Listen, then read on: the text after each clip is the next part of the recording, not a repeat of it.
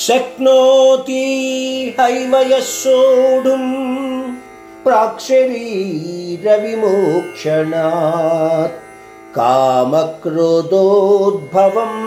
वेगम् सयुक्तः स सुखी నరః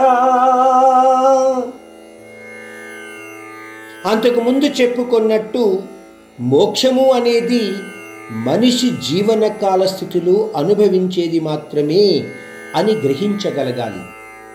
అంటే ఈ జన్మలో మానవుడు ఏ కర్మలు చేసినా సరే వాటి యొక్క ఫలితాలను ఈ జన్మలోనే అనుభవించవలసి ఉంటుంది.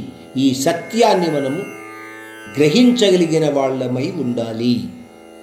ఎవడైతే మనస్సుని నిలకడగా ఉంచి ధ్యానపూర్వకంగా కోపతాపాలు లేకుండా అంటే కామక్రోధాలు లేకుండా రాగద్వేషాలను విడనాడిన వాడై ఆ పరమాత్ముని ఎంది ధ్యానాన్ని ఉంచిన వాడై ఉంటాడు.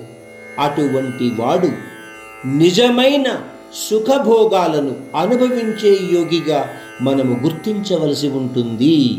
ఎందువలనంటే అటువంటి సుఖభోగము శాశ్వతమైనది కాబట్టి అని తెలుసుకోగలగాలి.